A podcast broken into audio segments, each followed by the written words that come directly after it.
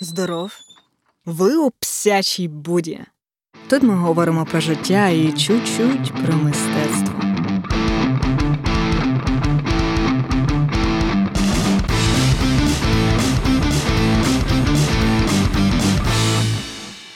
Цей подкаст я присвячую усім, хто колекціонував карточки гри покемону. Бо сьогодні ми поговоримо про те, чому такі сентиментальні ми усі стосовно своїх речей і збираємо їх, мов ті сороки. Про колекціонування. Звісно, мистецтво. У кінці липня я була на виставці відомого в мистецьких колах куратора, а ще його знають як колишнього гітариста групи Канельзі Павла Гудімова. Отже, і коли я шукала якісь інтерв'ю з ним, щоб вставити вам такий смачний біографічний шматок, пояснення, звідки цей попутній вітер арт-кураторства в Україні взявся, але поки я нічого такого не знайшла, окрім розмов за його якісь там, ну, за його проєкти. Тому тримайте шматок з Вікіпедії. Отже, в 91-му році він вступив, а потім в 96-му закінчив Український державний лісотехнічний університет.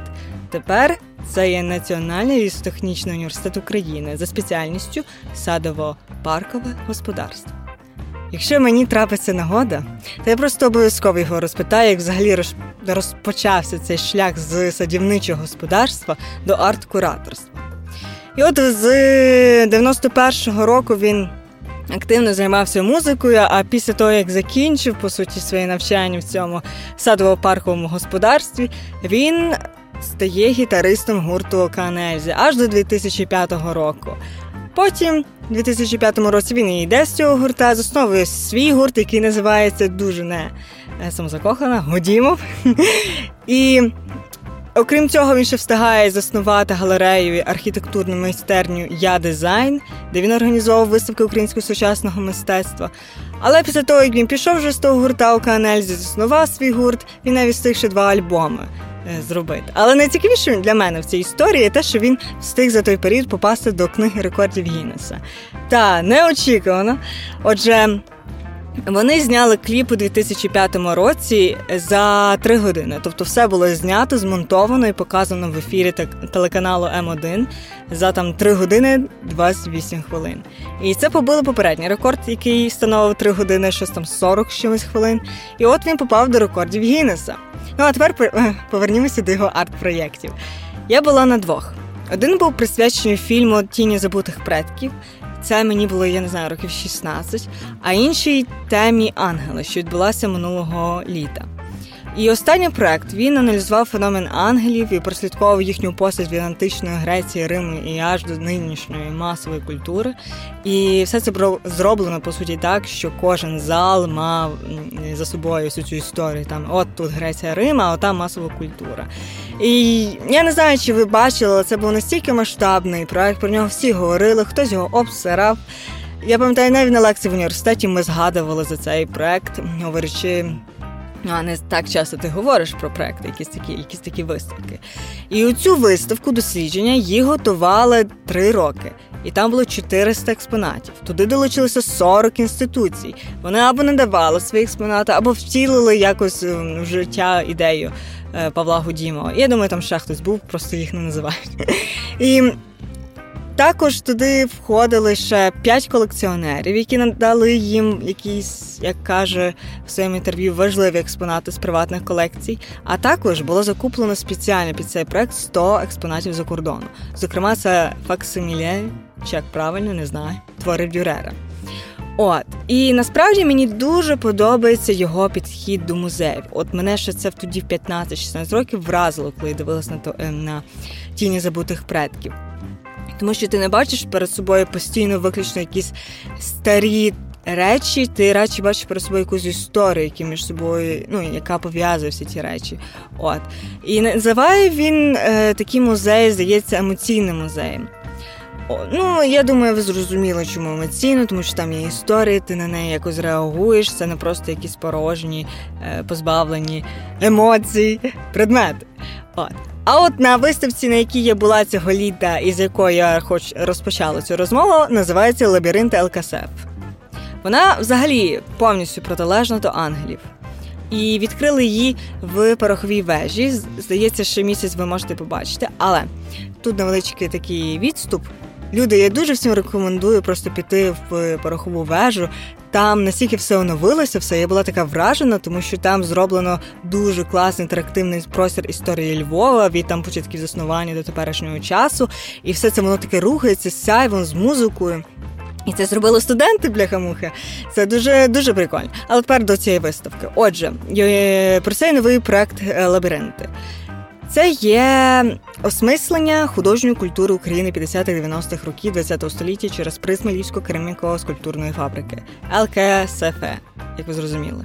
Просто річ у тім, що саме на цій фабриці свого часу створили одну з найбільших у колишньому радянському союзі баз для виробництва творів декоративного мистецтва. Тобто це всілякі, я не знаю, ви напевно бачили це в сервантах своїх бабусь, дідусів.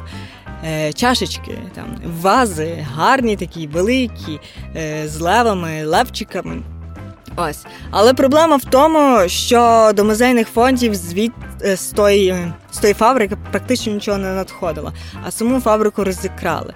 І ніхто якби і не досліджував це явище, цю фабрику, і воно таке, як занепало, стоїть там хтось там Е, робить, майструє, але по суті це на цьому воно і закінчилось. От я була на кураторській екскурсії Гудімова і слухала історію того, як він збирався ці експонати. І це просто прямо протилежна історія до історії з виставкою Ангелів з там 40 40 інституціями, з приватними колекціями. Її вона така велетенська. Ця виставка теж велетенська. Але історія того, як він збирався ці роботи, дуже схожа якась на історію якогось детектива, який там вишукує. Тому що в музеях практично немає робіт фабрики. Ти знайдеш там відкрито 3 чи 4, як він сказав. І він от шукав е, по приватних колекціях, по базарах всіляки, скуповував десь він купив цю річ за 5 гривень, а десь він купив бляха за там, продавали йому тарілки е, за тисячу доларів. Так, дуже цікаво, як там ціни е, робили на всі ці речі. І інколи він кидав запити в мережу людям, які, можливо, зберегли від своїх бабусів ті речі. Там Хто має, можливо, якусь чашку, з тому що ці речі вони позаду, вони позначені, що вони з цієї фабрики. І якщо проаналізувати, як вони зроблені, то ти можеш знайти спільні риси. Тому можна зрозуміти, що ця, наприклад, річ входила е, до е, цієї виробу цієї фабрики. От. Але найприкольніше, що в кінці цієї екскурсії була така атракція. Усі змага, ну, мали змогу вибрати собі щось з ящика, де були якби залишки експозиційного матеріалу. Там чарі, е, тарілки, чашки, е, підставки під чашки. І ти міг це купити за ціну, яку ти вважаєш, воно того вартує. Тобто, хочеш купити за 5 гривень, то купиш за 5. І якось з одного боку мені сподобалось, так. А з другого боку, це було мені якось неетично. Ні. Я зрозуміла, що мені, як у ті два янголи, борються два уявлення про колекціонування. Перше, що це меценатство. Якщо я куплю чашку за високу ціну, то я просто поставлю таким чином планку і підтримуйте минуле фабрики і нашу львівську радянську культуру загалом.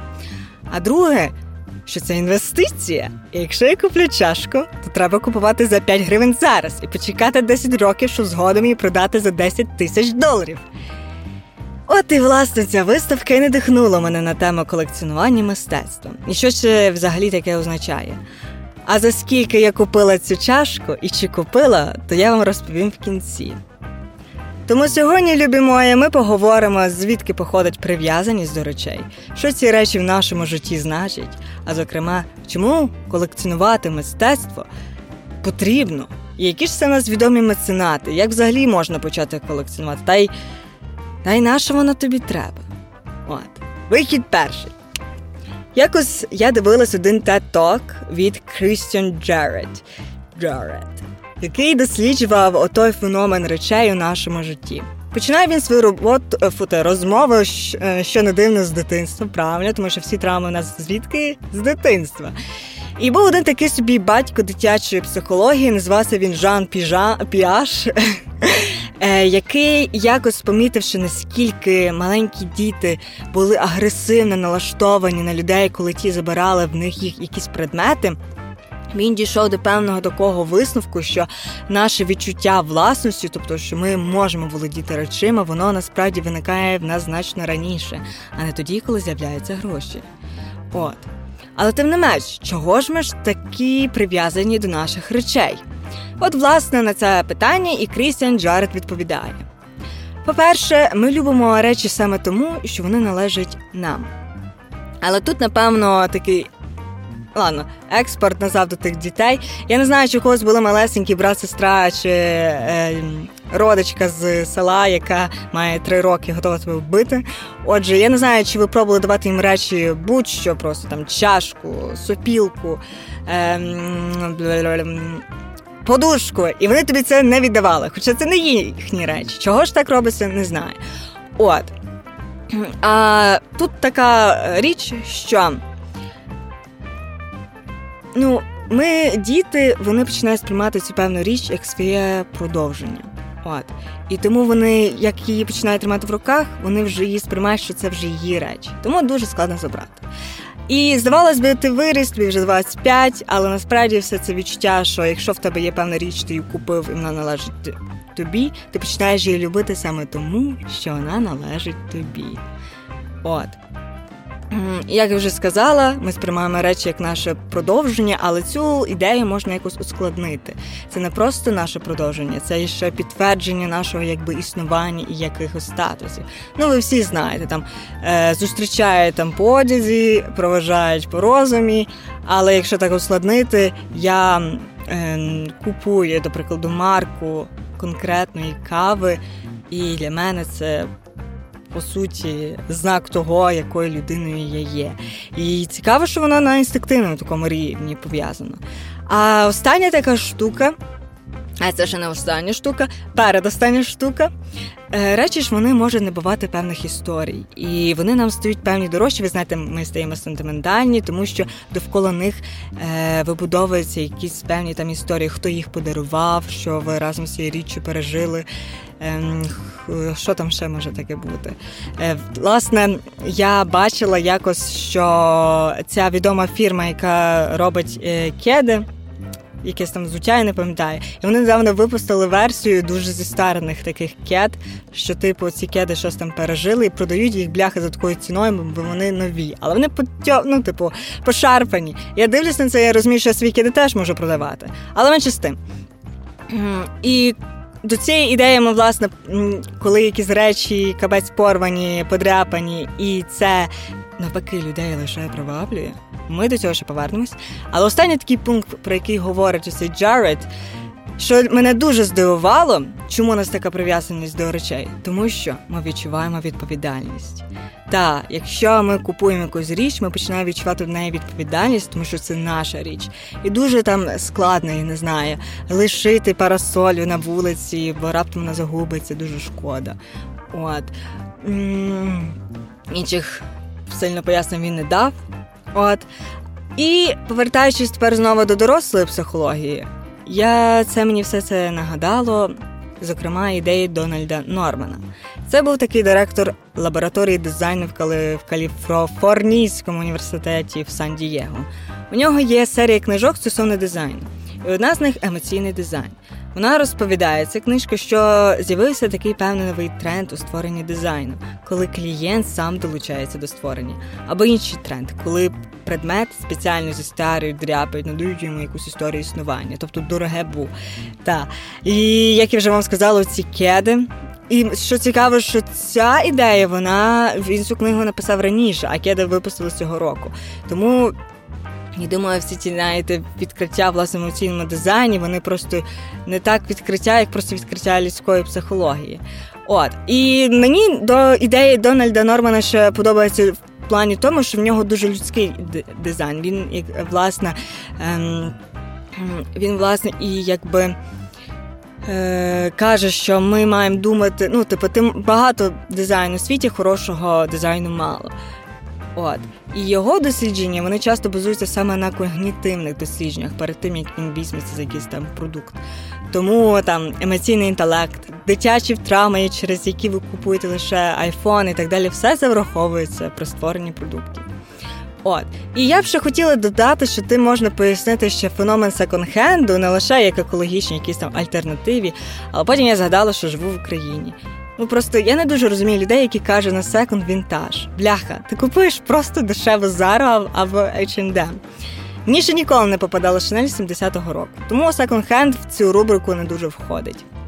А тепер сюди ще можна додати такий аспект е- до цієї теми, що володіння речима показує, що у вас є статус. І не просто статус конкретної людини, що ви там, я не знаю, власник айфону, а що ви можете володіти цією річчю. Це англійською sense of ownership. Не знаю, як це бляха перекласти на українську. От, ем, Тому згадайте людей, які купують там iPhone, там Пандору знову ж таки, коли Пандора, коли вона була популярна тут. Такий е, ремарк. Це ж не просто так, це ж показати, що в них гроші є, не такі захцянки, як каже моя мама. І якось, якщо ми говоримо в контексті власне мистецтва, цьому у цьому sense of ownership був присвячений один з випусків Джона Бергера його програми Ways of Seeing. Це був такий телевізійний серіал 1972 року, який так і називався Ways of Seeing, що я щойно сказала. І це найбільш впізнаване дітище Джона Берджера чи Бергера, Берджера український переклад. В нього про власне про ці серії згадують в першу чергу, коли справа доходить до представлення біографії його. І якщо чесно, знайти його біографію було дуже складно, тому ми цей ласий шматок просто пропустимо. Але коротко, що це за програма? Отже, ці, е, е, окрім того, якби телевізійного серіалу, він також випустив книжку. І по суті там є сім есе, і ви можете її прочитати українською англійською англійською мовою. І там є, але в програмі там насправді є чотири серії, і вони присвячені різним таким аспектам. І ми сьогодні з вами поговоримо власне тільки про один: про олійний живопис. І якщо говорити словами того Джона то олійний живопис це є більше, значно більше, ніж просто техніка. Це насправді воно показує не лише спосіб передачі якогось там світу і так далі. Е, це є також форма. Як ти дивишся на цей світ, і дуже цікаво, що е, насправді олійний живопис він з'явився Ну, до олійного живопису, якщо ви пригадуєте випуск про Леонардо да Вінчі, були ж фрески, були олійна темпера, малювання на дошці. А олійний живопис це щось геть інше.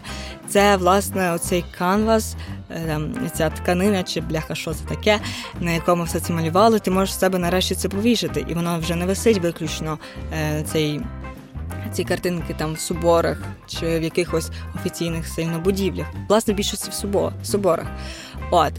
Е, І власне поява оцих е, олійного живопису, яка відбулася десь е, на початку 15 століття.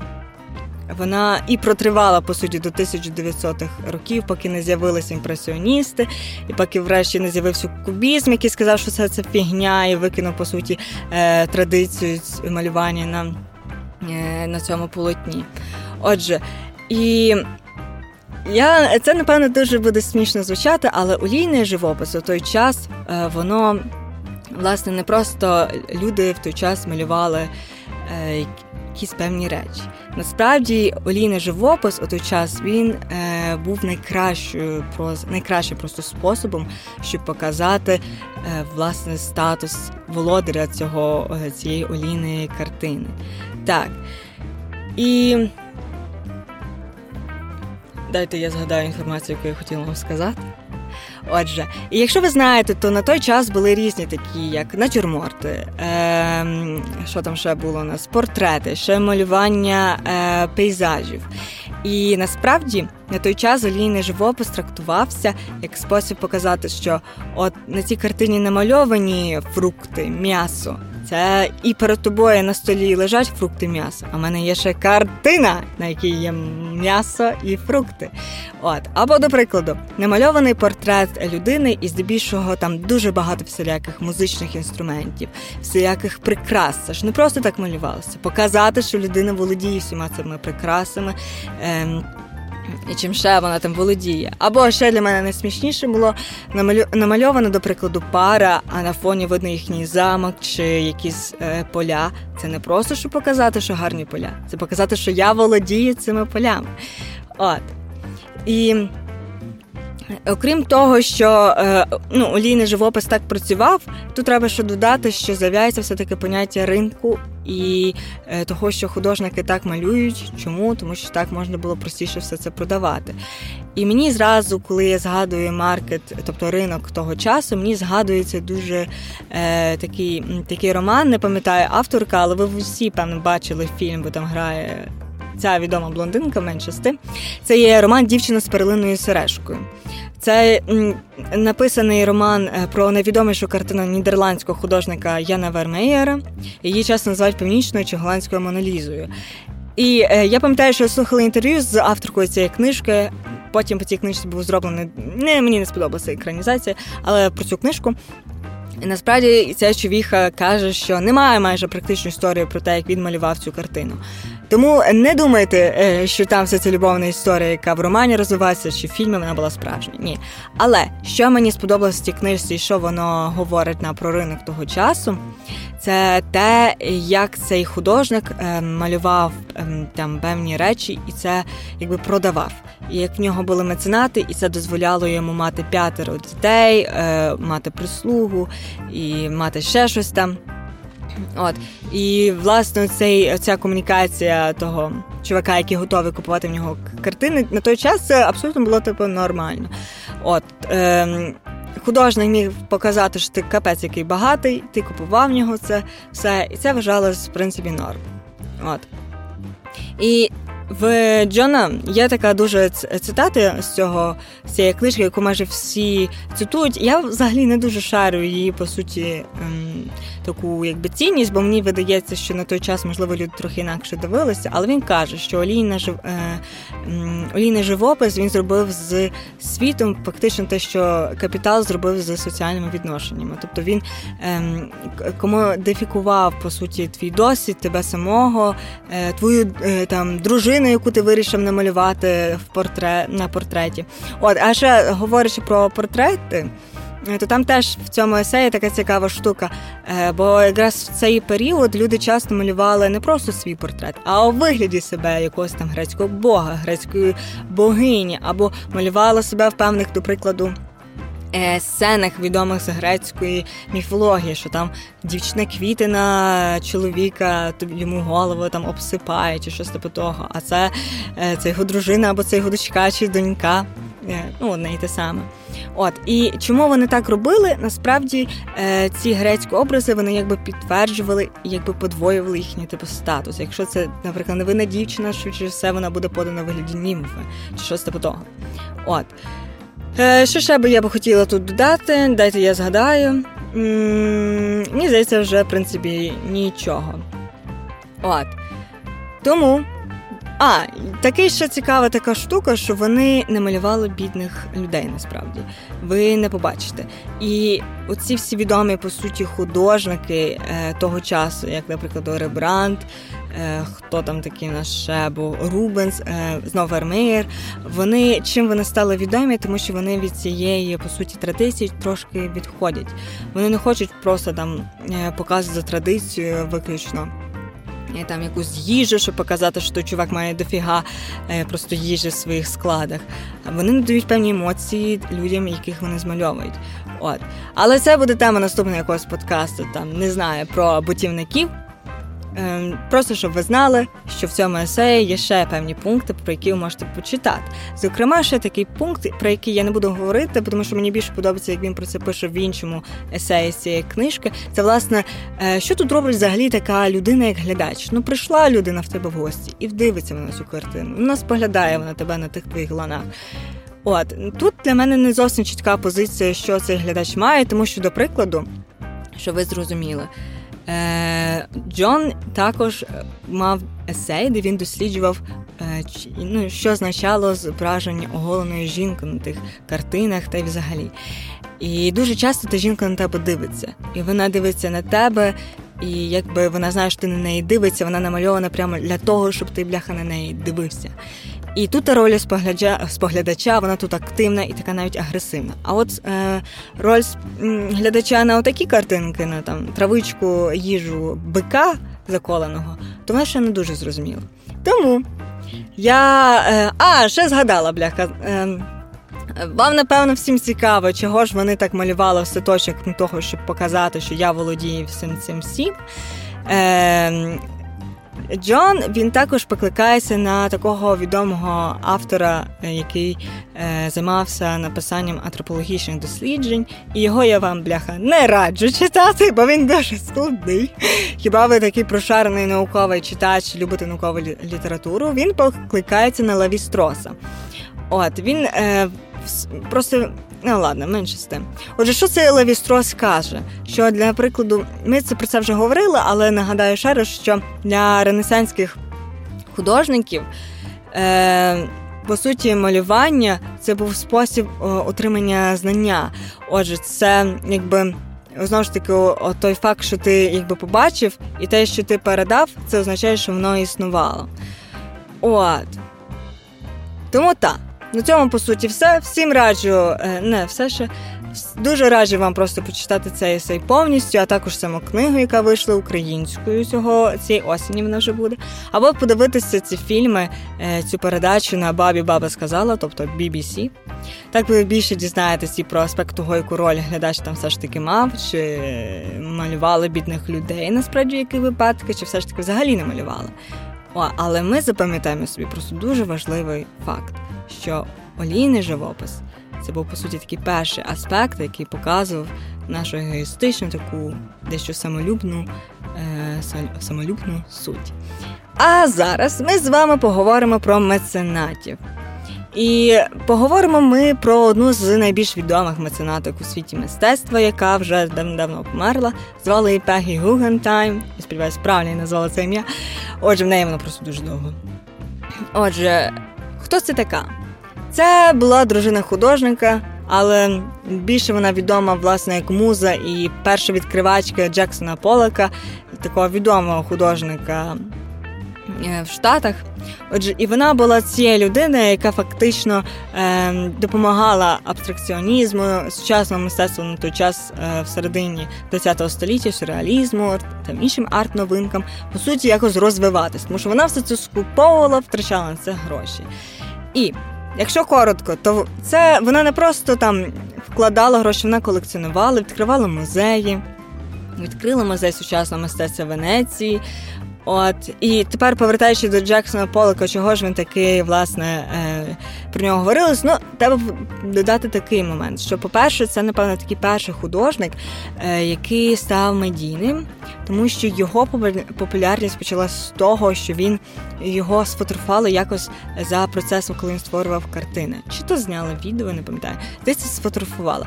А він придумав таку дуже таку цікаву техніку, яка ледь чи не зробила з нього якогось шамана цієї цього живопису. Що ж він зробив? Отже, він е, винайшов цю власну художню техніку, яку називають dripping англійською. Е, Українською це крапельний живопис. Що це таке? Отже, він розливав і розбризкував рідку побутову фарбу на величезних полотнах, які розташовував горизонтально, просто на підлозі. І оцей такий підхід йому давав змогу розглядати і малювати свої полотна з різних сторін. О. І картини коштують до хера просто. Але менше з тим. І його така абстракція насправді та немає. Ну ні жодних типу форм. Ви там жінок сильно не побачите, хіба будете дивлятися ці лінії, намагатись знайти, можливо, якісь там фігури. От. А на той час, е, і власне завдяки Пегі, він е, став дуже популярним. От. І, на жаль, закінчив своє життя він е, трошки паскудно, е, він був таким трохи алкоголіком пив багато, і якось 44 роки він та й, та й загинув е, в автокатастрофі. От. Але повертаємося до Пегі Гугентайм.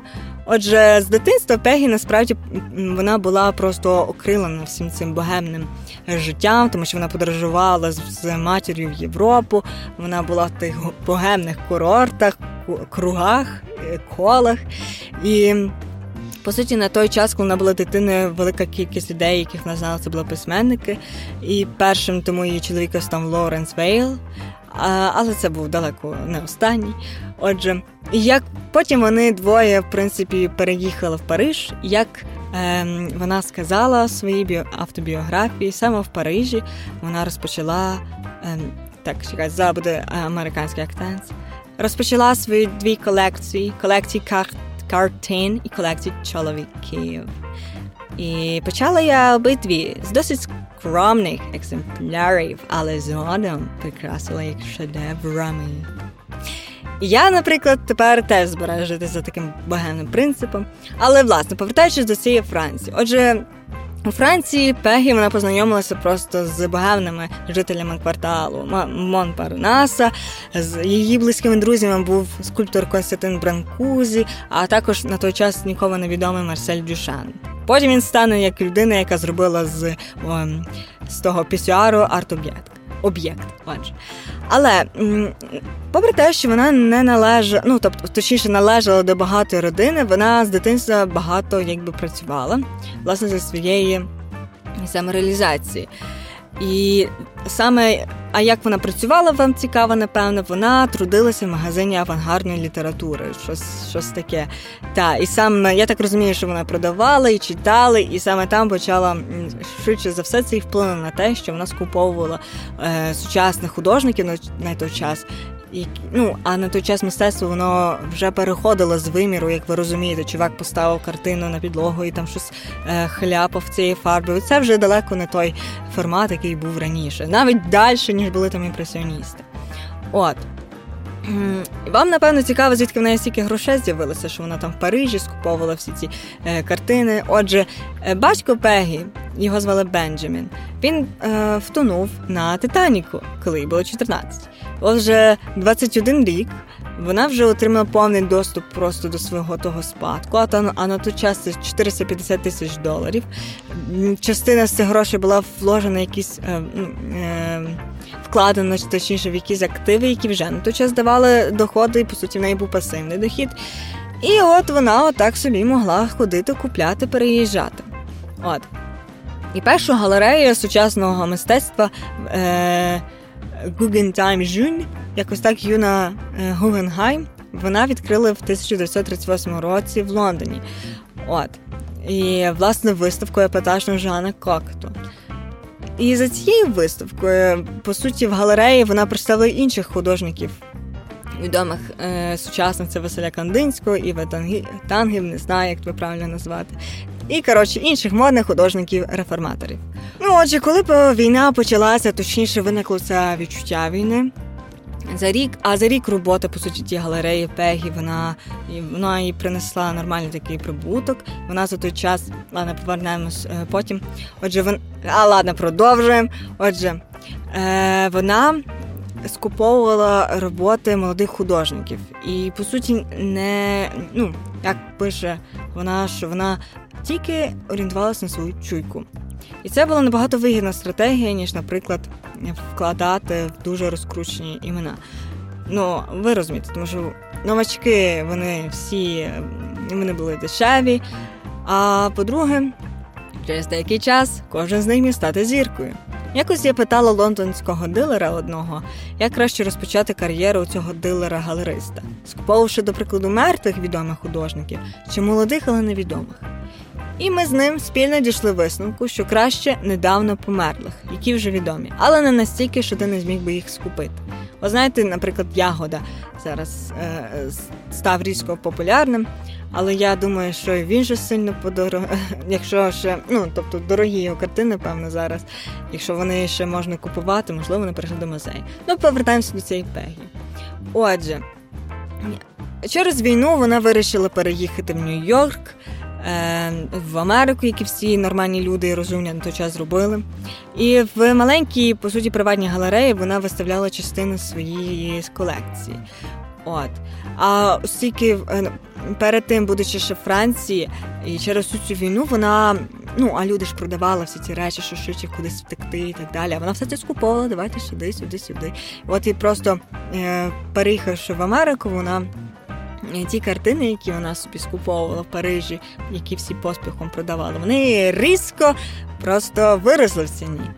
І стала таким справжнім, таким, можна сказати, таким скарбом Пегі. Повертається Пегі в Європу вже в 1948 році. На це раз в Італії. І з цієї своєї колекції вона бере участь в венеціанському бієнале. А це був на той час випадок такий перший, коли виставку у павільйоні представляла не якась країна, а особистість. І в виданні британському The Guardian є така класна і ну, типу, по суті, стаття, яка описує цей період, як вона там бієнале ходила, вона почувала себе жіркою, зіркою. Ем, Кожного дня її зустрічав гурт людей, які хотіли побачити цю колекцію, тому що там було е, дуже е, ну, нових сучасних художників. Її два песики аж розжирніли від цього морозива, яким яких, яким їх годували е, туристи. От. І, власне, ну, їй це, звісно, дуже сильно подобалось. От. Але вирішила вона далі продовжувати. От, І якось, е, окрім того, що вона там, знаєте, жінка, яка е, раптом е, стала там суперпопулярною, вона ще намагалася якось е, цей імідж підтримувати. І вона в своїй нью-йоркській галереї робила виставку, до прикладу. Е, е коли всі роботи були написані жінками, що на той час було трошки якби викликом. Не знаю, наскільки вона намагалася це продовжувати свої кар'єри в кар'єрі в Венеції, в Італії, точніше. Так, в Італії. От, але е, якщо говорити коротко про особистість і цю фразу, що вона чоловіків збирала як і картини, якось е, полок, здається, так трохи негарно пожартував бляха про неї. Це дуже негарно. Він сказав, що якщо б і спав з нею, то тільки тоді, якби вона себе покрила повністю туалетним папером. Ну, тобто, щоб там нічого не підчепити. Отже, вона була дуже ексцентрична. От. І, власне, ця ексцентричність вона продовжувала в тому плані, що вона в своєму будинку, власне, в Італії і створила, е, по суті, такий музей. От. І він, власне, в 49-му повністю і став тим музеєм, і вона і жила з цими картинами, і там їх показувала. А зібрала вона близько 300 робіт важливих е, майстрів ХХ століття, там Пікассо, Модельяні, Северіні, Міро, Кандінський, Магріта і інші. От. І е, зараз цей музей відвідують. Е, ну, Цей музей в 76-му році він став е, частиною фонду Гугенгайма. І наскільки я знаю, там капець якась неприємна ситуація з цим всім фондом, тому що вони не так виставляють ці роботи, як треба. От. Але в 2012 році, наскільки популярний цей музей, що ви знали, це був найбільш популярний е, музей в, самій Венеції.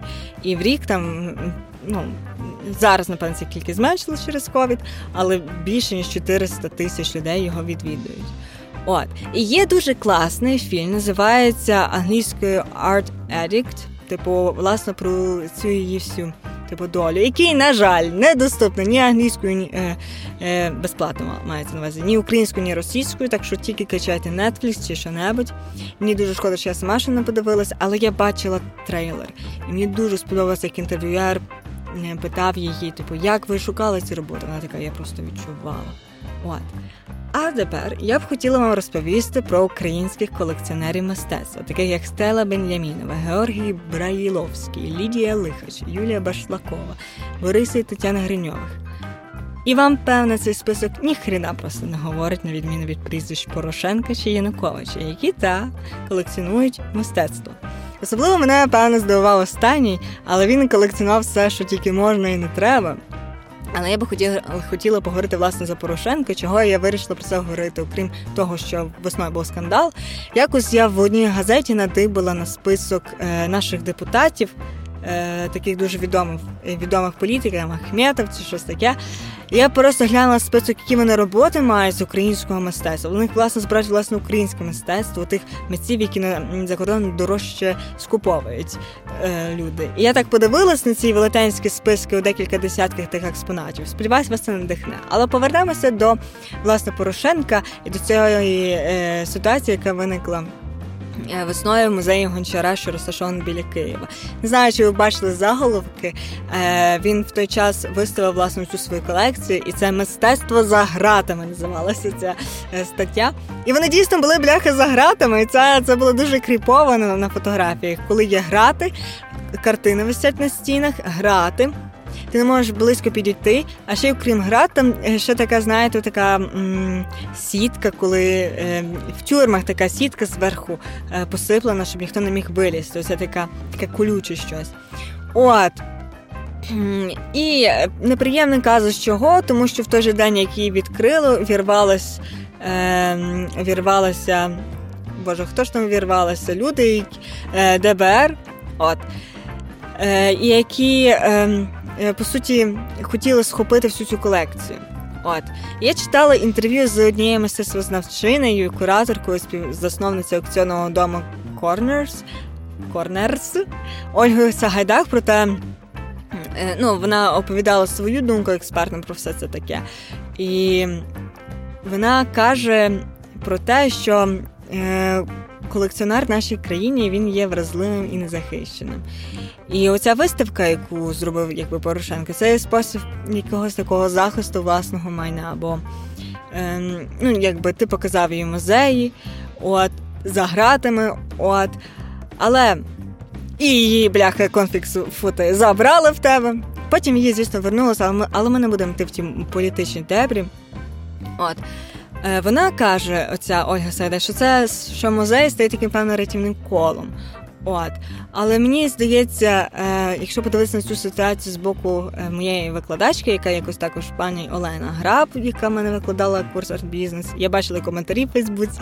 От я просто скажу, вона сказала, що з таким підходом, коли в на телеканалах про це пишеться ж Порошенко, про нього західний світ знає. Про те, як люди конфіксують, ну тобто забирають ці колекції, ніхто з закордонних просто ем, якби спеціалістів по мистецтву, вони просто сюди не прийдуть з таким нашим відношенням до цього мистецтва. От. Тому так, це дуже прикра була е, ну, якби ситуація. І мені здається, якщо ми говоримо про існування приватних колекцій в Україні, е, то за кордоном, до прикладу, е, люди свої приватні колекції дають якби в оренду музеям, і вони виставляються. І люди там ходять, можуть побачити. А в нас хрінь така штука, напевно, буде коли-небудь, тому що люди не хочуть показати, що вони бляха багаті, що вони мають гроші це скуповувати. Це ж великі цифри. От. І оцей sense of ownership, з якого ми почали нашу розмову, ми бачимо, що в нас, ну, звісно, ми розуміємо, що люди всі думають, на крап падло. От. Але з другого боку якось складно виходити це е, це назовні, і якщо тут додати власне ще експертизу, тому що е, власне що я згадала за Януковича, бо виявляється, були якісь е, розумні люди, які хотіли попродати цю живописну частину його колекції, а де був Пікассо, виявляється, якісь там ще відомі майстри. Але потім виявилося, що це все були підробки, хоча підробки цих століть, тобто там 17-20 століття. Але підробки. От. Експертизи в Україні нас теж такої хорошої. І ну ладно, це все дуже сумно. Але давайте поговоримо про те, як почати колекціонувати всіх цих наших умовах. От, і я би хотіла вам поговорити за одну таку цитату е, е, однієї Лідії, Лідії Лихач, колекціонерки. Вона засновниця видавництва і галереї Родовід. І вона колекціонує селянське народне наївне мистецтво. От як вона каже, вона почала одразу після університету. Вона випустилася в е, журфаку цього Київського національного універу імені Шевченка. От, і взагалі, де ти е, думаєш в цієї людини гроші, але ви розумієте, народне, селянське, наївне мистецтво. Ну, то чесно, певно, воно ще й не коштувало дуже багато. Ну, Мені дуже сподобалася якусь свою цитату про те, чому вона витрачає на це гроші, якщо можна типу, витратити на подорожі, гулянки, одяг, а вона купує або ікону, або рушник. От. І вона каже: якщо ти цією іконою захворів, інших бажань для тебе не існує. Я пам'ятаю, що дуже хотіла купити одну волинську ікону Христос Учаще. Вона дорога, а грошей нема. І був якраз день народження моєї доньки три роки. Купила і домашнім сказала в подарунок Стефані на майбутнє. Уявляєте? Мені зразу згадали всі ці жарти мого колеги, бо в нього є молодша дочка. А на той час випустилось Лего в стилі серіалу друзів. Він сказав, що я куплю це Лего своїй дочці, але буду бавитись ним я. От, а тепер давайте перейдемо до порад, як ж колекціонувати мистецтво. Ну, ви всі вже чули про чуйку, ну якщо конкретно, то давайте так. Якщо ви живете і працюєте в Україні і не збираєтесь звідси мігрувати, вам необхідно зосередитись саме на українському мистецтві. Наприклад, китайський ринок сучасного мистецтва був третім за величиною аукціонних торгів вже до 2007 року, власне, завдяки вкладенням китайських колекціонерів. Дуже просто. Якщо ви хочете, що оця картинка, яку ви купили в сучасного, дешевого, молодого українського художника, продалась колись через 10 тисяч е, за 10 тисяч там доларів, то вам треба частіше скуповувати власне українське мистецтво. Що частіше купують, власне, дорожче потім продається. І так побудовується ринок. По-друге, знову ж таки, про молодих художників. Е, ви можете, е, власне, ну тобто, ну він там, ладно, менше з тим, як взагалі шукати цих молодих художників, це вже теж до першого таке, треба слідкувати за конкурсами молодих художників в Україні. Хто потрапляє там фіналісти і перемагає. Хоча конкурси це дуже суб'єктивна річ, але можна за цим слідкувати. Є ще така штука, як інстаграм, дивитесь, хто там як за що виставляється. І можете собі так е, вибудовувати стратегію вашої купівлі. От. Е, і, власне, така думка, напевно, вас виникає, а нахрена мені це все купувати. Е, Зараз я говорю про е, колекціонування колекціонування мистецтв, власне, про як інвестицію. От чому, як сказали мені колись, в що інвестують в нерухомість або в мистецтво, і в мистецтво вигідніше е, інвестувати, тому що ти можеш його собою взяти. А будинок ти ну то свою цю хату ти нікуди її собою не пересунеш. От. По-друге, ви ці картини вони мають таку, якби не завжди логічну, можна так сказати природи того, як ця ціна піднімається. І в книжці Помаранчевий пес цього автора, ім'я якого я забула, він говорив про природу аукціонів, як там піднімається. Власне, ціна, він говорив таку штуку, сказав за іра... ірраціональне щось там. Але суть була така тому, що ми що на аукціонах дуже часто люди просто купують в останній момент. Це дуже емоційна така штука купити річ за тисячу там е, мільйонів. Ну ладно, це 10 мільйонів. От. Тому, коли нас в Україні нас в Україні є аукціони, от в мій колишній університет робить аукціони кожного року для підтримки студентів. От і так само є аукціони в Києві. Але я думаю, що нас справа буде більше потім надалі розвиватись. Тому картини купувати вигідно, бо їх потім вигідно продавати на аукціонах виставляти. От. Так що я сподіваюся, що вас це надих... надихнуло. А тепер, чуваки, ми дійшли до найцікавішого моменту цього подкасту. Коли я вам нарешті скажу, за скільки я купила маленьку чашку на виставці лабіринт ЛКСФ. Отже, Ви дійсно думала, що я вам скажу? Ні. Ну все, я задовбалась говорити. Сподіваюсь, вам сподобалось. З вами була Псяча Буда. Заходьте ще.